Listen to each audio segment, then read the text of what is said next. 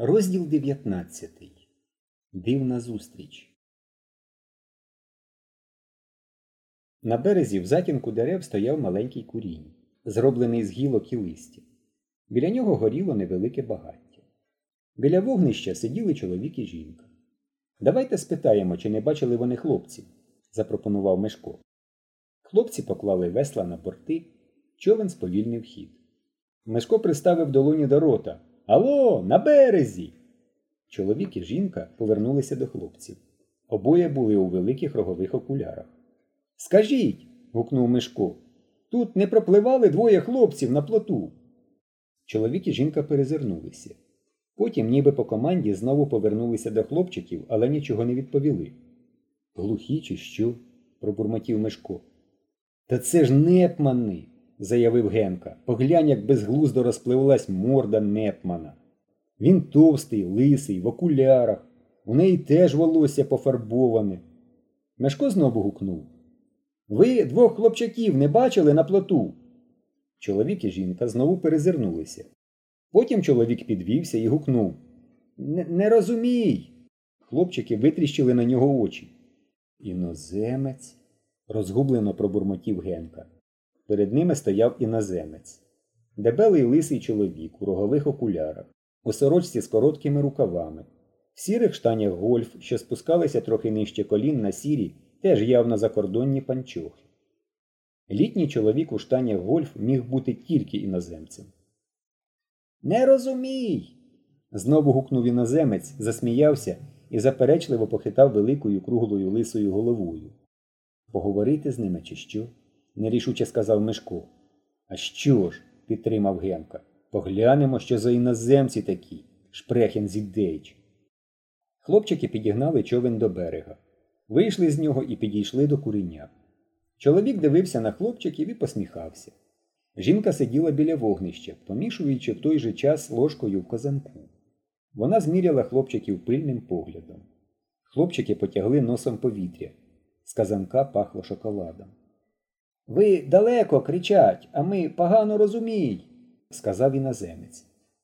Біля куреня лежали два рюкзаки з ремінцями і блискучими застіпками, два фотоапарати на тоненьких ремінцях, консервна банка з яскравою етикеткою, два термоси і ще якісь дрібні речі закордонного походження. Іноземні туристи, вирішив про себе Мишко, буржуазія. Пролетарі поза кордоном не катаються. Те ж саме подумали Генка і Славик. Хлопчики неприязно поглядали на представників капіталістичного світу, що так несподівано з'явилися на березі Утчі. Як сюди потрапили ці хижаки і акули? Ви повторяйте ваш питання, сказав іноземець. Зблизька виявилося, що він не такий уже й лисий. На голові у нього було волосся, але дуже рідке і біле, як пушок. І весь він огрядний, рожевощокий, нагадував велику відгодовану дитину. Мешко повторив своє запитання. Тут не пропливали двоє хлопців на плоту. Плоту? Що значить плоту? Це як човен, пояснив Мешко і показав руками. Такий чотирикутний, із колод. Іноземець радісно закивав головою. Розуміть, розуміть. Він обернувся до жінки і сказав якесь іноземне слово. Потім знову радісно закивав головою. Пліт! Розуміють, від слова плавати. Зрозуміло, були тут два хлопчик, пайонір, галстух. Він доторкнувся до своєї шиї. Пайонір, карош пайонір. Був тут, був. Коли? Ночував. Не ця ніч, а після ця ніч. Вчора ранок далі плавати на свій пліт. Пліт лагодив і поїхав. У мешка відлягло від серця. Нарешті. Отже, Ігор і Сєва живі і здорові, і нічого з ними не трапилось. З дальшої розмови з'ясувалося, що Ігор і Сєва припливли сюди позавчора ввечері, переночували. Вчора до півдня лагодили плід і попливли далі. Отже, вчора, в середу, під час убивства Кузьміна Ігор і Сєва спокійнісінько сиділи тут, розмовляли з іноземцями, і подія на Халзінім лузі їх зовсім не торкалася. Ну й чудово, хоч з цим усе гаразд. Тепер уже їх напевно можна буде наздогнати. Відстань між ними вимірювалася двома днями, а зараз тільки одним. До вечора і наздоженуть. З казанка апетитно пахло шоколадом. Хлопці кидали на казанок голодні погляди і, не соромлячись, принюхувалися. Генка просто тремтів від жадібності. Жінка сказала щось чоловікові. Посміхаючись, він промовив Хлопчики, кава пити. От іще. Будуть вони пригощатись у буржуїв. Мешко заперечливо хитнув головою, збираючись вимовити якусь чемну формулу відмови. Але Генка прошепотів Давай об'їмо капіталістів. Мешкові така пропозиція здалася слушною. Тепер, коли вони з'ясували, що з Ігорем і Сєвою все гаразд, можна було особливо не поспішати. Поїсти їм все одно треба, а якщо вони самі варитимуть обід, то ще більше згаять часу. Хлопці посідали навколо багаття. Тільки жердяй стояв. Він дуже соромився, адже в своєму селі він ніколи не бачив іноземців. І тільки після того, як Мешко звелів йому сісти, жердяй присів навпочіпки, але на чималій відстані від багаття.